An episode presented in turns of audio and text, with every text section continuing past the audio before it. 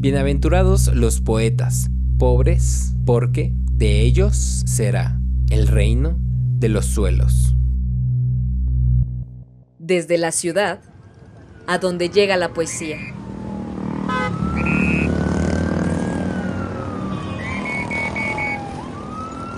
Que se hace con materiales diversos, a veces perversos, con reversos y algunos conversos, pero donde la poesía es de quien la trabaja.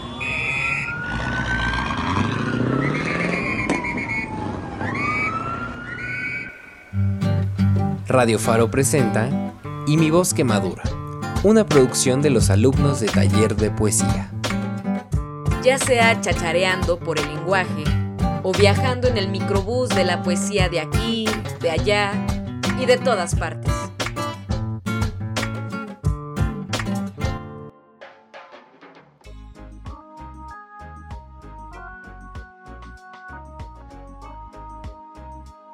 Frases Aguas que van hacia la vida, crisálidas de roca, la tentación y la promesa. ¿Quién las resiste? En el telar de aquellas aguas a contraluz resplandecían las horas como espaldas bruñidas por la sangre. Tiene el preduzco el corazón del fuego que guarda el pedernal. El respiro del clavo en la madera no suscita la imagen del martillo. Qué extraño fruto somos. El miedo es la mitad de la muerte, contra la felicidad de los amos, contra el linaje de la usura, los que espiamos de adentro de nosotros, cercándonos nuestro nombre, hemos aprendido a ver la imagen de nuestros semejantes. Frases, un poema de Juan Bañuelos, que se desprende de su poemario Espejo Humeante. Y con esto damos la bienvenida a Mi Voz Madura. En este programa de hoy hablaremos sobre el, el Premio Bellas Artes de Poesía Aguascalientes, que anteriormente era conocido como Juegos Florales de Aguascalientes. Este es uno de los premios más importantes y con mayor prestigio en México y año con año se entrega en la Feria de Aguascalientes. Con más ya de 50 años de trayectoria, nos ha entregado poemarios increíbles. Por eso hoy en este programa queremos hablar un poco de algunos poemarios que desde nuestro criterio sobresaltan entre los demás. Bienvenidos, esto es Mi Voz Camadura y comenzamos. Buenas tardes a todos los radioescuchas, a los gustadores de la poesía. Eh, sí, pues vamos a centrarnos hoy en un premio de gran este, trayectoria dentro de la historia de las letras, que es el premio de poesía Aguascalientes. Es el más, digamos, puesto en el tapete lo que sería un proyecto lírico, porque hay diferentes, en este caso, pues marcan con un concurso en el cual parece que la mayoría de edad se queda con esta huella de haber ganado el premio de poesía Aguascalientes para los poetas, ¿no? Entonces, es un premio con amplia trayectoria, este, se venía de ser un concurso de juegos florales eh, de Aguascalientes y luego con la llegada de un director de literatura de Limba, este, él se fue convirtiendo poco a poco en lo que sería el gran premio de poesía Aguascalientes, a pesar de los años y los vaivenes de la política cultural.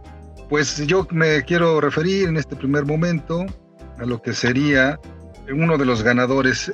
Como todo premio, pues bueno, tiene sus, asegúnes, ¿no?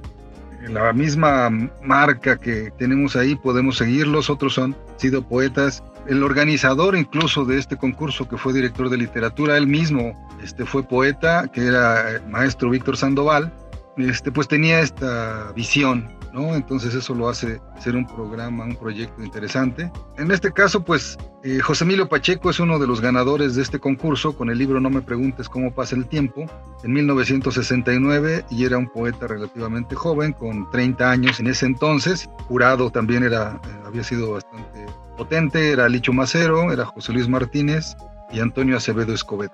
Entonces, Pacheco gana con este libro y no podemos negar que su trayectoria de poeta no está marcado solamente por el premio, sino por su constante trabajo, que es algo que también habría que ver. Para muchos el premio de poesía de Aguascalientes ha sido un punto de partida y para otros ha sido el punto de llegada. Unos ya no repitieron dentro de la lírica, unos desaparecieron, por ahí hay un poeta misterioso, este, de nombre raro también, que desaparece, dos años incluso, no hay ganadores. Este, entonces se hacen se entrega el premio por una, trayectoria, tomando en cuenta que los, jurados en ese tiempo, pues se consideran que no estaba a la altura.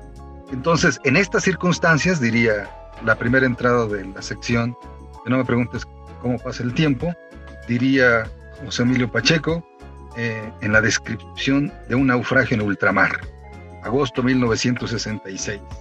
Pertenezco a una era fugitiva, mundo que se desploma ante mis ojos. Piso una tierra firme que vientos y mareas devastaron antes de que pudiera levantar su inventario. Atrás quedan las ruinas cuyo esplendor mis ojos nunca vieron, ciudades comidas por la selva, mohosas piedras en las que no me reconozco, y enfrente la mutación del mar, y tampoco en las nuevas islas del océano hay un sitio en que pueda reclinar la cabeza. Sus habitantes miraron extrañados al náufrago que preguntaba por los muertos. Creí reconocer en las muchachas rostros que ya no existen, amores encendidos para ahuyentar la frialdad de la vejez, la cercanía del sepulcro. Este es de un poeta de 30 años que suena como un poeta de 70, ¿no? Entonces es un joven poeta que ya escribía de una manera eh, apocalíptica, podríamos decirlo. Así de eso trata eh, su libro y también de eso trata la primera obra de José Emilio Pacheco en sus tres primeros libros, donde hay una visión eh, desencantada ¿no? del mundo. Y este, en este caso la descripción de un naufragio en ultramar en agosto de 1966, como lo va en este pequeño fragmento, lo va señalando el poeta, se palpa esa, ese desencanto, ¿no? Y el paso del tiempo, como como bien lo indica el título. Entonces, este, con eso empezamos a abrir lo que sería el concurso de poesía, el premio de poesía Aguascalientes. Muchas gracias, maestro. Y del 69 con No me preguntes cómo pasa el tiempo de José Emilio Pacheco, que esto ya pareció una presentación de canción. Vamos a pasar al 1973 con otro poeta que se consagró, por así decirlo, dentro de la literatura mexicana, no solo como poeta, sino también como dramaturgo. Me refiero a Alejandro Aura. Él en 1973 gana el premio con Volver a casa, un poemario que en lo personal a mí me suena muy nostálgico. Dentro del mismo habla sobre las inmigraciones o emigrar hacia algún otro lado, ¿no? La Ciudad de México es un lugar donde se concentran muchos migrantes de otras partes del país. Creo que volver a casa tiene un poco de eso, de estas migraciones internas de, estados a la República, ¿no? Y les voy a leer la primera parte de Volver a casa, el poema que le da nombre al poemario. 1. Un día abandonaremos la Ciudad de México, la dejaremos en pie y desierta para que las conjeturas crezcan, y nos iremos a fundar a otra parte nuestras maravillas. Creo que esto tiene que ver mucho con esta inmigración que se hacía interna y cómo pues lo refleja en este poemario. A través como de la lectura un poco de algunos premios en, que van suscitando un poco hacia adelante, me he dado cuenta que también se premia mucho el que el poemario eh, intente fotografiar un hecho histórico tal vez de lo que pasa dentro del país. Más adelante, en el 2018, si no me equivoco, se, se premia a un, a un señor que habla sobre la inmigración. Entonces así pasan algunas cosas. ¿Qué tal si ahora vamos con otro poemario que usted trae, maestro?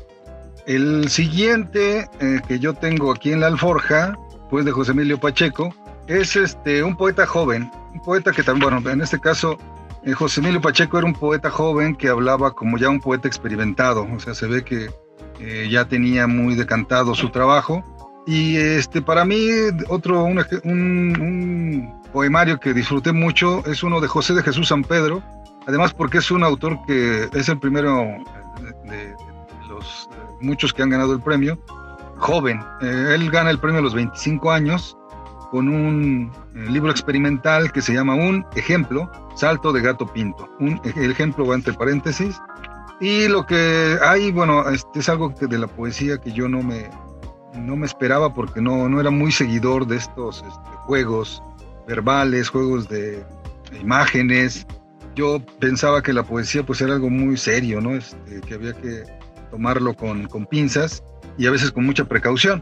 En este caso, eh, José Jesús San Pedro este, es, un, es un autor lúdico y eh, algunos de los poemas son más que nada visuales. Eh, se juega mucho con la contracultura, él se nota que le gustaba y le gusta mucho lo que sería el rock de los 60, este, algunos autores, y hasta los mismos epígrafes de repente eh, eran referidos a eso, ¿no? Entonces, eh, sí me, causó una, agradable lectura, al mismo tiempo que no, no entendía. Después eh, lo retomará más adelante un poeta que no gana el Aguascalientes, que ganó un premio en Europa, que, es este José Eugenio Sánchez, que tiene mucha similitud con este autor, donde eh, mete canciones, este, personajes de la cultura popular, concretamente del rock, de la contracultura, y este, muy también muy de la vida cotidiana, que a veces uno pensaría si eso es pues, ¿no? Porque también está lleno de signos, de juegos este, gráficos, poemas en prosa, hay poemas eh, no medidos, algunos titulados en inglés, como este que les voy a leer, que se llama Brown Jenkins.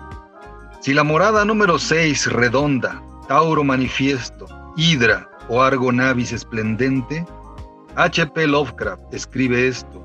Yo lo observo. No, estación radioneumático, reclina su ojo un elefante. La pantera rosa, film, dice yo sí. También escribo. Reaparece Kesia. Él acaba de. Como podrán oírlo, parece que me cortaban a cada instante, pero creo que era la intención, como si fuera una. Eh, eh, este, palabras cortadas, ¿sí? Este, eh, escuchadas, recortadas de, los momentos cotidianos. Y entonces varios de esos poemas son con esta característica, algunos este, inclusive tienen título de personajes como Joe y Marilyn, que es este, pues sabemos que es Joe DiMaggio, uno de sus maridos, y Marilyn Monroe, así como también esta experimentación que se hacía.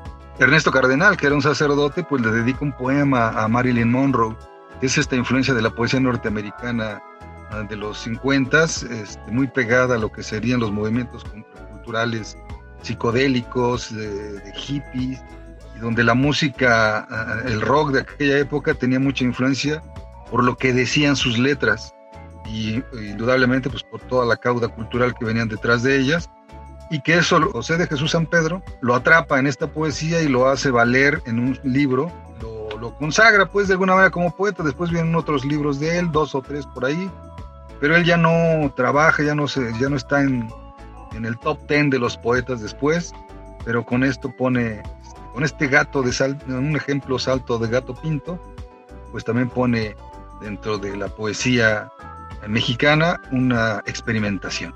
Así es, pues alrededor de esta, de esta emisión veremos diferentes formas de escribir que quedaron impregnadas en el premio Aguascalientes. Como alguna vez lo comentó el profesor, leer los premios Aguascalientes podría ser una ruta de la poesía, ¿no? Porque también son muy diversos. Algunos más adelante tal vez puedan repetir su forma y a lo mejor su tema. Si usted nos acaba de sintonizar, eh, recuerde que estamos hablando del Premio Bellas Artes de Poesía Aguascalientes, que anteriormente, como lo había dicho el maestro al principio, pues era un juego flor, eran juegos florales, que desde 1931 pues se presentaban esta celebridad de la Feria de Aguascalientes y que para esos años pues se concursaba con solo un poema inédito. Se dice que regularmente los concursantes eran pues de la región y que solo escribían en esa época. Entonces pues en dos ocasiones, solo en dos ocasiones se ha declarado, no se ha premiado a, un poemario como tal, sino a una persona por su trayectoria. la primera vez fue en 1979, que se premió a Elías Nandino por su conjunto de obra Elías Nandido pues es un poeta de Guadalajara que perteneció a los contemporáneos, si no me equivoco, junto a Javier Villaurrutia y José Gorostiza. Bueno, fue principalmente, ¿no? Y también en el 2008, también el premio se le, se le dio a Gerardo Denis, igual por su conjunto de obra, porque no hubo un poemario que, digámoslo así, cumpliera todas las características para ser premiado. Gerardo Denis, pues es un seudónimo de Juan Almela, que es un poeta originario de Madrid, España, pero que residió mucho tiempo aquí en Ciudad de México. Entonces, ¿qué tal si vamos con el siguiente? Vamos en orden cronológico y ahora vamos a pasar a 1997 con otro poeta que nos trae aquí el maestro. Sí, este, pues eh, creo que yo me decanté por los poemas de los primeros 30 años, este, que, fue el primer balance que se hizo en tres tomos bastante interesantes donde eh, se hace un resumen de, y el aniversario del Premio de Poesía Aguascalientes. Y este, pues yo, el, un poeta que también, esta ruta que tiene de la poesía que eh, va proponiendo, pues, eh, hay varios, pero desde luego, y también la presencia de, las mujeres, este, creo que yo estoy proponiendo aquí a Eduardo Milán como una lectura, con su libro Alegrial, con ese obtiene ese, el premio, pero esta condición de trabajar la poesía de manera muy, ¿cómo se diría?, muy fina, ya estaba en Coral Bracho. Coral Bracho gana también el premio más, antes y bueno, es una mujer que eh, van también tomando eh, la estafeta de las ganadoras. Elena Jordana fue una de las mujeres que ganaron, Miriam Moscona, Elsa Cross. Este, Coral Bracho pues también tiene esa, esa potencia y es una de las pocas poetas desafortunadamente este, no tan difundidas, pero ella está ahí presente con su trabajo constante, este, lo mismo que una, una poeta que no, no, ha ganado el premio, pero que está hilando en esta, en una vena muy particular, como es Gloria Herwitz, que no ha ganado el premio Aguascalientes, pero la menciono como estas orfebres de la palabra que Coral Bracho tiene. Y en el caso de Eduardo Milán, pues también es un poeta eh, avecindado en México, él es uruguayo y este, tiene años ya de radicar aquí y este, es un poeta también eh, que se ha especializado en, este, en esta poesía muy elaborada, muy pensada, muy trabajada y como se mencionaba también, eh, eh, Erwin decía, de Gerardo Denis, que es este, también un, poeta con esta, con esta característica. No son poetas muy populares en el sentido de que se lean, se entiendan, se discutan, más que a niveles un tanto académicos y de gusto exquisito para algunos lectores. ¿Por qué? Porque es una poesía que, que va a las entrañas del lenguaje, que trabaja con estos juegos formales, la inteligencia, eh, la cultura que uno tiene detrás, que también eso es una forma de la poesía, finalmente eh, adopta y se adapta a la poesía eh, a muchos lenguajes, pero en este caso el de Eduardo Milán pues es muy interesante en el caso de, abrevar en, este, en esta ruta que se agradece, porque hay unos poetas que bueno, han ganado también el premio muy eh, en, algunos, en algunos casos sus versos muy fáciles de leer, no por eso no, quiere decir que no sean complejos, pero sí es una poesía que a veces no se relee. Y en el caso de Eduardo Milán o Gerardo Denis, es una poesía que siempre está uno como recurriendo a ella para sacarle más jugo dentro de sus entrañas. Y este, pues el poema que dice, que empieza con la de memoria y con este juego de alegrial, ¿sí? que es como un grial, una alegría, Sí, es un holgorio. Con este juego es con el que eh, en muchas partes de su libro arranca el poeta. Y quiero leer este fragmento de memoria. No de memoria, sino del título Memoria. El arte nunca es la verdad, pero hay momentos. Hay momentos tan ausentes como este, en que la verdad es una forma de arte, una mina, un trobar, el dorado. Uno encuentra, dos reconocen, tres cantan en trío, el trinar, cuatro cantan en coro. Y así, un sí de vez en cuando se descubre el momento. Cuando el momento se descubre es casi un hecho. En este momento un hecho es un milagro, porque la verdad es una forma de arte, es el misterio presente al que nadie se atreve. Por la melodía, Parece que canta, pero es un concepto. El ruiseñor concepto. Entonces vean que hay otra forma, otro estilo, y es un, es un juego más con las ideas. Eh, aparecen cosas y habría que también rastrear este tipo de poesía que en lo particular me parece eh, no tan juguetona como la de José de Jesús San Pedro, pero también muy propositiva porque da un otro salto también dentro de la poesía, que no es solamente las formas líricas, eh, sino las formas lírico-intelectuales, ¿no? Este, dentro de la, esta ruta particular de la poesía que estamos viendo en el Premio de Poesía Aguascalientes. Tal vez regresando un poco con las formas simples, por así decirlo, como decía el maestro, el siguiente poemario del que vamos a hablar esta tarde es del 2000, empezando la, el nuevo milenio, con Hábitos de la Ceniza de Jorge Fernández de Granados. Los hábitos de la ceniza a mí junto con otro poemario también de Aguascalientes, que es Relámpagos que vuelven, se me hacen muy, muy interesantes los nombres, ¿no? Cuáles son los hábitos de la ceniza, ¿no? que tiene que ver mucho con el recuerdo. Creo que todos los poemarios que elegí para presentar esta tarde tienen que hablar mucho con la nostalgia. Y como lo decía el maestro, pues hay poemarios que usan como las palabras o el lenguaje muy simple, sin muchas figuras retóricas. Y eh, a mí me atrae bastante esto porque me hace recordar como más fácil, ¿no? El caso que pues igual como dices un poco le puede jugar a mal porque uno nunca regresa al poema sino se queda con la primera idea, ¿no? Pero creo que igual mientras más lo he leído, más he encontrado cosas interesantes y a mi gusto eh, detona ciertas imágenes muy interesantes. Los hábitos de la ceniza del 2000 de Jorge Fernández Granados y voy a leer Chihualpa. Tiene un epígrafe. Están estos recuerdos que sirven nada más para morirme contigo. Jaime Gil de Vietnam. La casa es un dialecto, los umbrales en anoches, recorridos que los pasos comprenden por la dicta certeza. Acechamos el júbilo de las aromas antiguos, la justicia e indiferencia de las cosas que alumbran la memoria. Los muebles tienen frío y un poco de vejez en las orillas. Las ventanas son nuevas. El paisaje es el mismo que llenaba de azules el jardín y la casa. Las noches en lo alto del insomnio, contando campanas. La puerta halló el silencio y, a lo lejos, también la carretera que por las madrugadas se envolvía de bruma, teje el murmullo eterno de lentas caravanas. Las palomas que husmeaban la cosecha no vuelven hace años. Se asecaban al sol un tejido de mazorcas húmedas. De tarde, las parvadas buscaban la comida. El rifle de mi padre las espantaba un rato. Me gustaba el olor de los casquillos a pólvora quemado. El fuego en la cocina mezclaba los hervores del aire desde el amanecer hasta la medianoche. La mesa siempre al centro de los días que giraban perdidos en sus órbitas caseras. El tiempo era migajas, ropa que el sol buscaba para refrescarse en su algodón mojado, escobas que gustaban del patio de limpieza más por amor al agua que por temor al polvo, mujeres con piel de madera delante del brasero.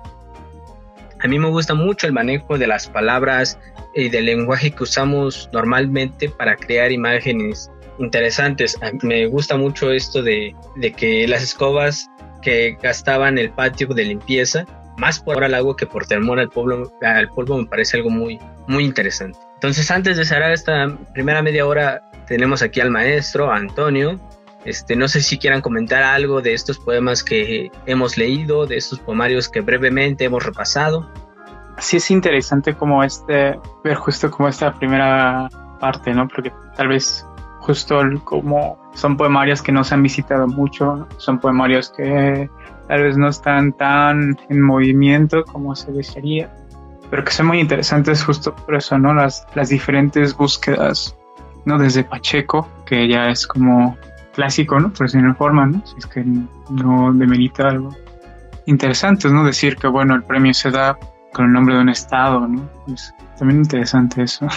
Sí, así es, este, pues la trayectoria que tienen muchos poetas, inclusive ahí el anecdotario que guardan, pues obviamente también destacar la, participación de cada vez más potente de las poetas, ¿no? Que, en un momento pues estaba muy, muy disminuido, pues ya vemos que hay más, Malva Flores, este, María Rivera, eh, dentro de los que yo, yo recuerdo que también este, leí con agrado.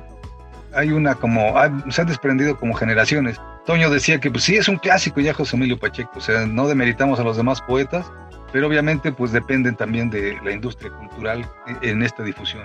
Los poetas no son muy dados a que estén en, este, la palestra, si no es por el escándalo, por eh, algunas cosas de otros subterfugios y no por lo que se escribe de ellos, ¿no?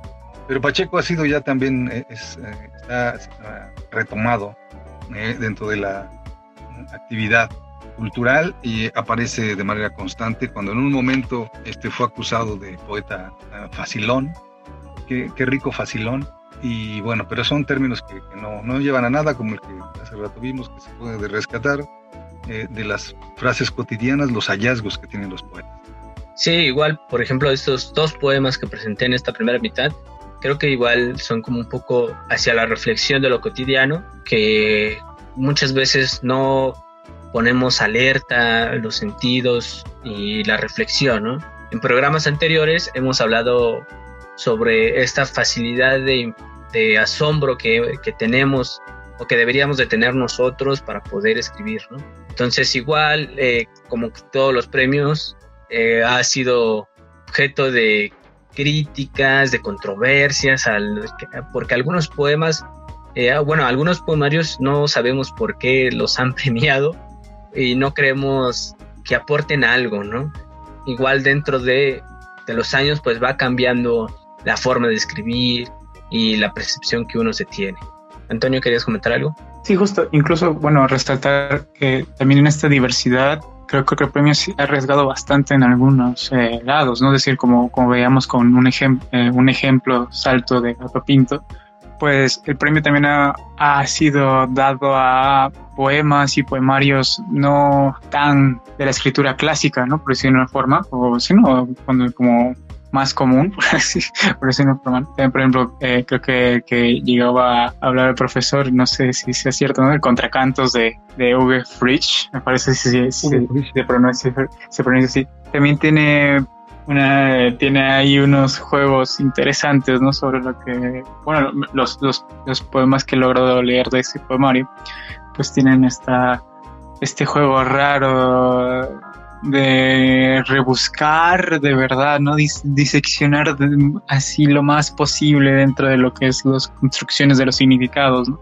Que bueno, eso es arriesgado, ¿no? Decir, eh, no, no suele ser tan eh, común ¿no? encontrarse con estos poemas y es interesante que este eh, eh, premio tan sí el, premio tan socorrido ¿no? Del, que está bastante dentro de como esta comunidad ¿no? Pues se lo dé ¿no? es decir hay, un espacio a la, a la experimentación ¿no? que es interesante. Pues vamos a hacer un corte comercial, pero no se despegue porque tenemos otros poemarios de los que les queremos hablar y recuerde que usted también nos puede llegar a hacer sus comentarios a través de la página de Facebook. Si alguno de los poemarios que leímos le interesa, pues ahí contestaremos el nombre. O igual si usted tiene alguno de los que tal vez no hemos hablado y tal vez no lo mencionemos, pues compártanlo con nosotros para saber pues la diversidad, porque en gustos se rompen géneros. Recuerde que está escuchando y mi voz madura a través de Radio Faro.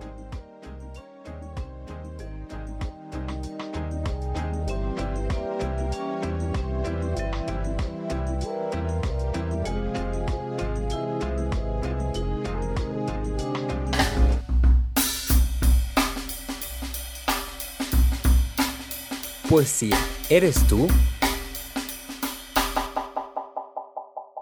Poesía no eres tú, es la otra.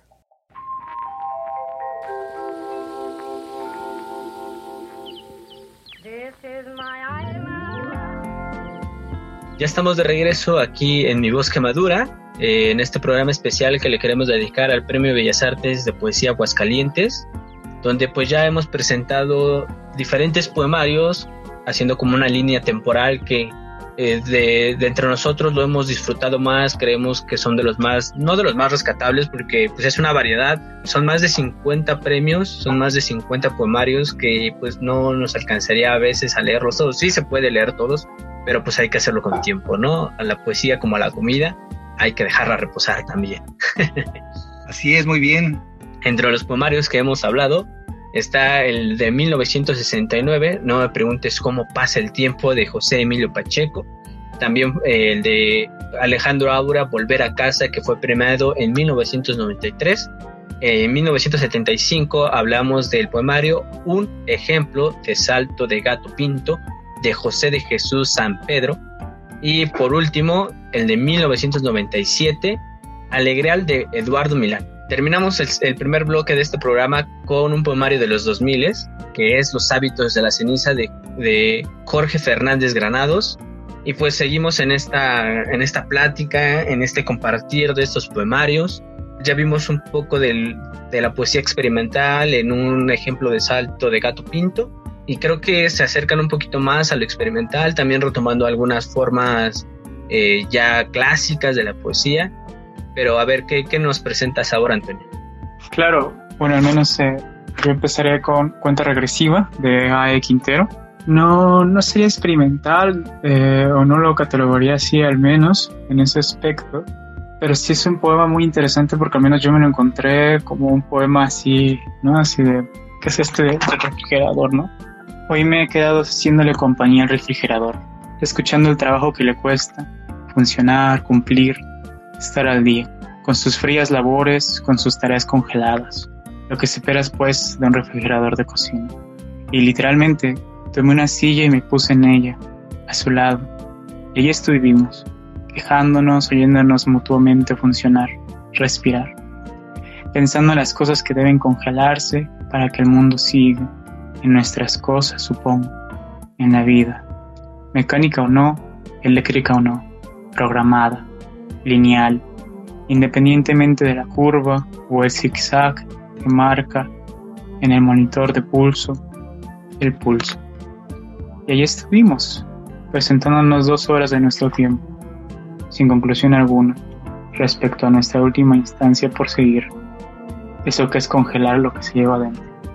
Este poema me lo encontré en alguna antología perdida de por ahí y siempre me quedó como la espinita de que no sabía de quién eran. Cuando encuentro como este poemario dije, wow, es este. Y no es un poemario experimental, se divide en 10, eh, ¿no? Como su nombre lo indica, del, del 10 al 1, ¿no? O sea, cuenta regresiva, que trata como de explorar la cuestión de si, en, si, hay esta, uh, si hay esta nostalgia en volver a casa, ¿no? De, de Alejandro Aura, aquí nos enfrentaremos a, a la cotidianidad justo, ¿no? De, del cocinar, del teléfono de cocina, del refrigerador, de, de del, del, exprimidor que no funciona.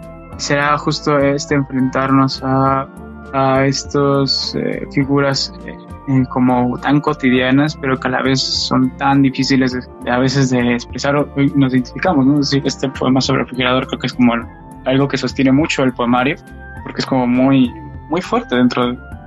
Salió en, 2000, en 2011, ¿no? Es decir, los tres poemarios que voy a presentar son justo de, de esa década. Y el siguiente sería eh, Las maneras del agua, de Minerva Margarita Villarreal este poemario sí ya, es, eh, ya, ya, hay un experimento bastante más interesante que es el meterse dentro del, del, cuerpo de Santa Teresa de Ávila, Santa Teresa de Jesús. Ambos nombres son correctos, lo cual es curioso también, ¿no? Esta dualidad de los nombres.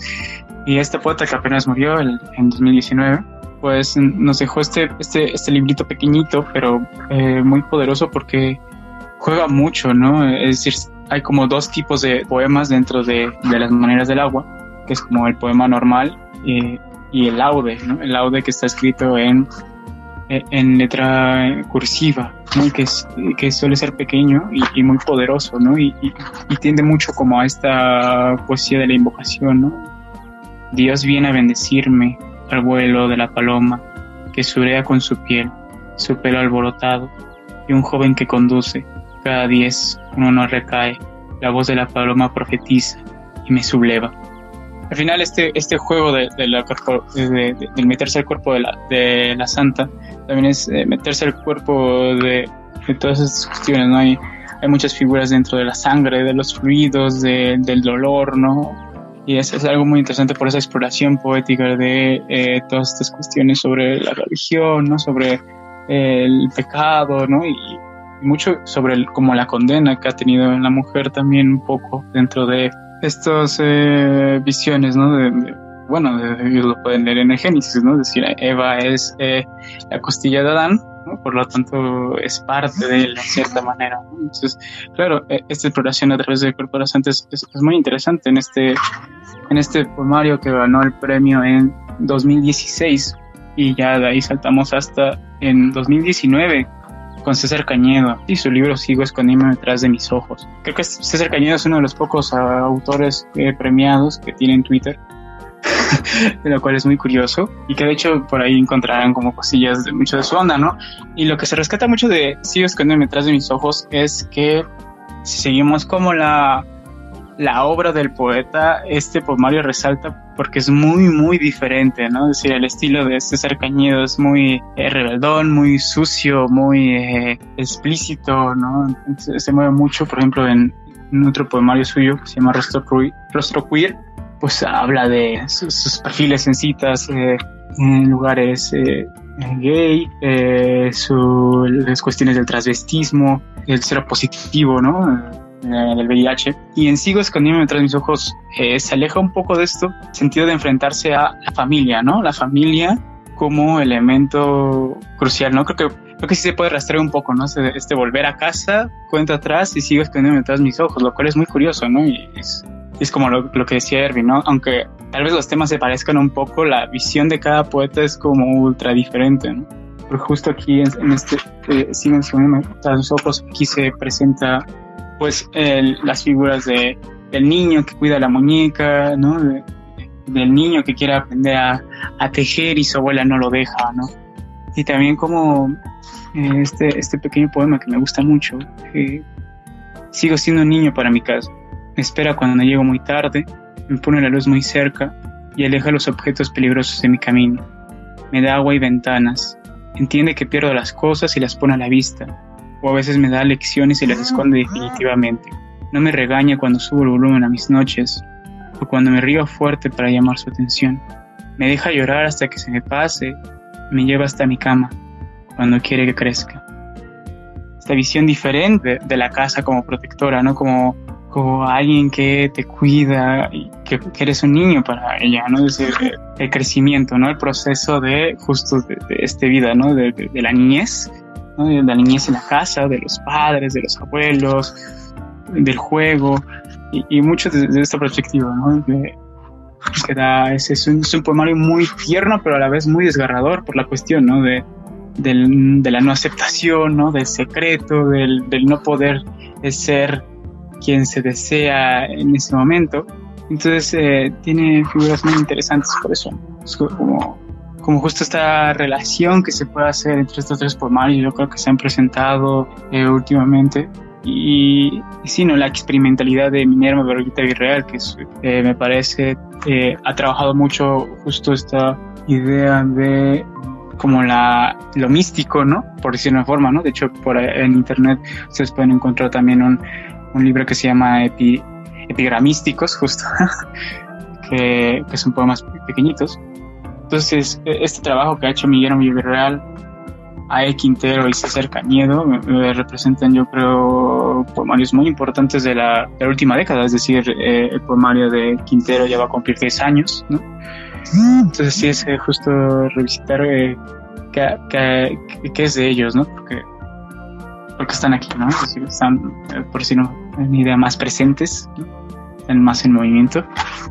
Y bueno, esto.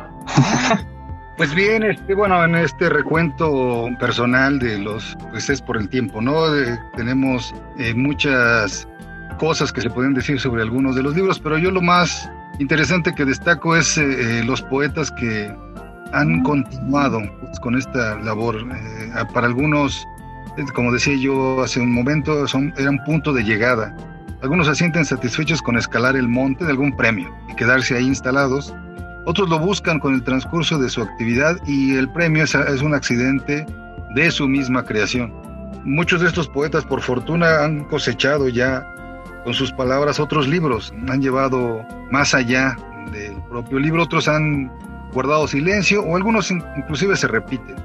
Eh, no hay ninguna riqueza más que estar en la historia de la literatura a través de este premio. De alguna manera no estarían ahí y este, otros decidieron abandonar también la poesía, otros este, se dieron por satisfechos porque ganaron, está bien y, pasan a ser los pensionados de la poesía. Pero finalmente es un trabajo continuo, la poesía es un renovarse hasta dentro del mismo poeta, es estarse buscando, es estar creando estos caminos que, que quieran compartir eh, con, con, lectores eh, todavía con ganas de asombrarse. Eh, yo, por, en mi caso, este, dejé de frecuentar a los poetas que estaban eh, después del 2000. Algunos no me llamaban la atención, otros sí, pero yo más bien estaba, estoy esperando que, a que vayan por su segundo libro, o algunos que también me causan asombro que no, no conocía y que gracias al premio también descubro que detrás de ellos había otros libros escondidos. Entonces también son de descubrimiento los premios. Es poner en, el, en la vitrina no solamente el libro ganador, sino al poeta que uno también le gustaría saber que indagar sobre su trabajo, sobre sus otros libros y no como un premio, no como una lotería, ¿no? Que pues, es el único libro y adiós, hasta luego, ya cobro mi dinero y nos vemos. Entonces, este, es, la parte interesante. El otro, lo otro que me parece interesante es que este, antes de que se volviera premio de poesía Aguascalientes, parece que el último que lo ganó como Juegos Florales fue José Carlos Becerra, que tenía pues muy bien ganado, se le hubiera otorgado de manera sin discusión el premio, porque lo ganó con un poema que era, si mal no recuerdo, eh, La Máscara de Hierro, pero sobra pues, de José, Carlos Becerra, muerto muy joven, pues ahí está, ¿no? Y esa es una, una marca también que es interesante. Bien, por último, vamos, quiero hablar sobre Acapulco Golden de Jeremías Martínez, que podría también hacer referencia a la droga, a la marihuana o la cannabis. En Acapulco Golden presenta o eh, Jeremías toma notas de Michael Lowry mientras él estaba en Acapulco y a través de estas notas, fragmentos de entrevista, cartas, crea un poemario. Yo lo coloco como esta forma de lo que uno dice y de lo que uno piensa. Al menos para mí, a mí se me figura este poemario. Me parece muy interesante y un ejercicio del yo poético. Eh, si usted no sabe qué es el yo poético, el yo poético es desde donde el poeta escribe. En este poemario hace el ejercicio de escribir como Michael Lowry a través de sus notas.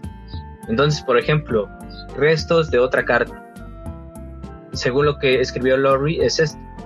Estoy desmoronándome de un modo firme, constante e incluso bello. Y Jeremías retoma esto para escribir. No podrás dormir. Tus ojos flotan en una botella de mezcal junto a las páginas en blanco. Desde entonces, cientos de sopilotes hurgan las inmundancias de tu sueño. A mí me parece muy, muy interesante este ejercicio. Una carta a Jade Lady. Un poco de conjuro del cambio climático se podría decir, pero en el CCC Penislandia debería haber ido hacia abajo con todas las manos, pero una Ismael Sable, Seple, esto es la furia absoluta sin precedentes y un desastre de este invierno en el que todos los barcos más han bajado en cinco minutos que en todos mis conocimientos marinos. Y Jeremías escribe, tus palabras duermen con los ojos abiertos. Cuando despiertan buscan un sentido, pero ya están muertas. Entonces creo que es interesante cómo a partir de esto construye un poemario que en realidad se divide en dos, que son estas partes que escribe a través de las notas y la segunda parte, epitafios al margen, que son poemas como instrucciones para escribir borracho, que regularmente son como instrucciones para escribir borracho, ¿no? Entonces, por ejemplo, cuando Michael Lowry escribe, la única lámpara que alumbra es la del infierno. Creo que es un poemario bastante interesante, sobre todo por este ejercicio del yo. Eh, no sé si decir que es un poemario experimental, pero sí un ejercicio muy interesante que podríamos eh, como escritores de, la, de poesía o usted mismo en casita podría ejercerlo, ¿no? A través de algo que encuentra ahí, pueda intentar escribir otra cosa diferente, ¿no? Creo que con esto podríamos llegar al final de esta emisión. Quiero recordar una cosa.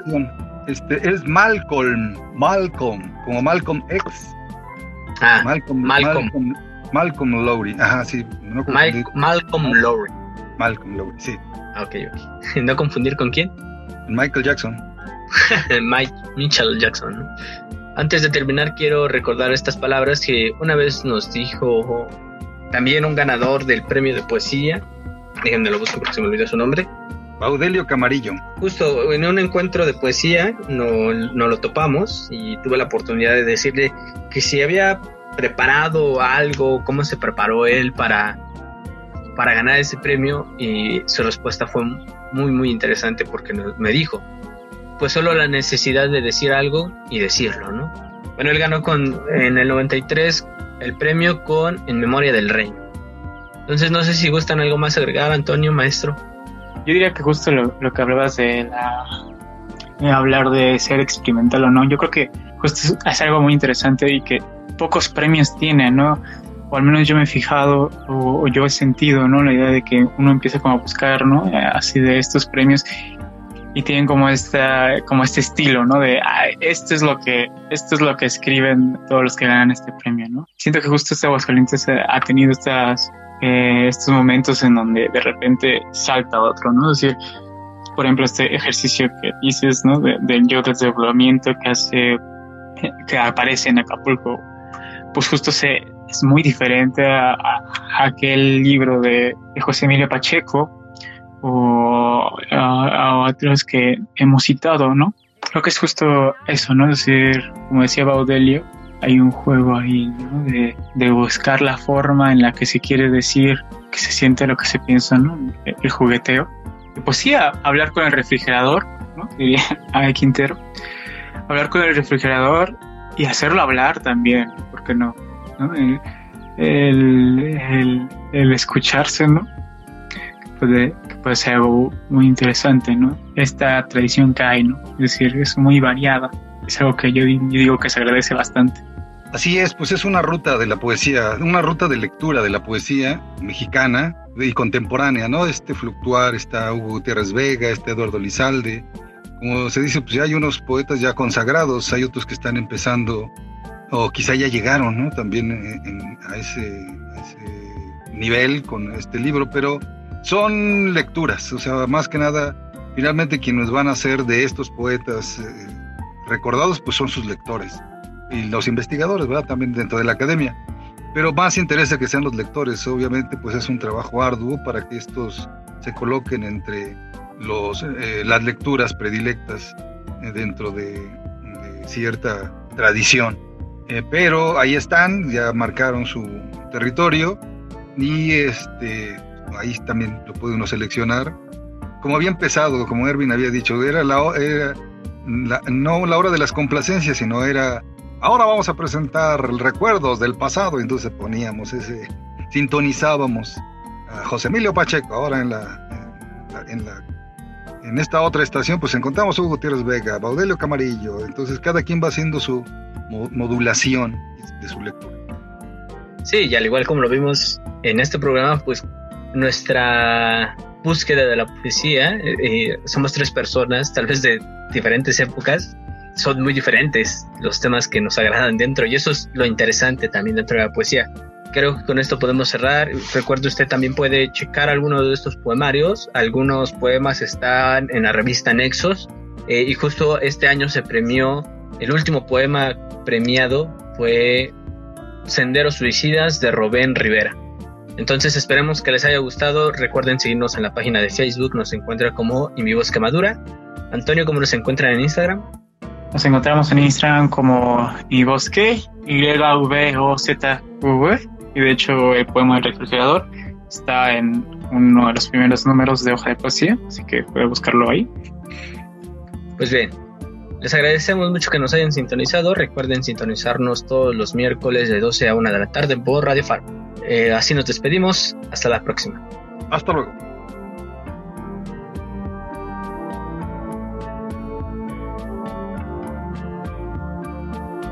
La poesía que fluye en los arrullos infantiles, en letanías, en adivinanzas y refranes, en rimas de venta en los mercados y hasta en canciones con sentido de contar y rimar sin parar en este dar.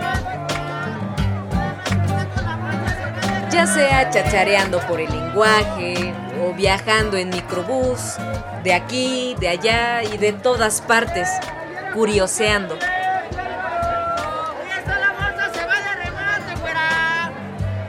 Expondremos voces diversas en este tenderete de sonidos para todo público que tenga oídos.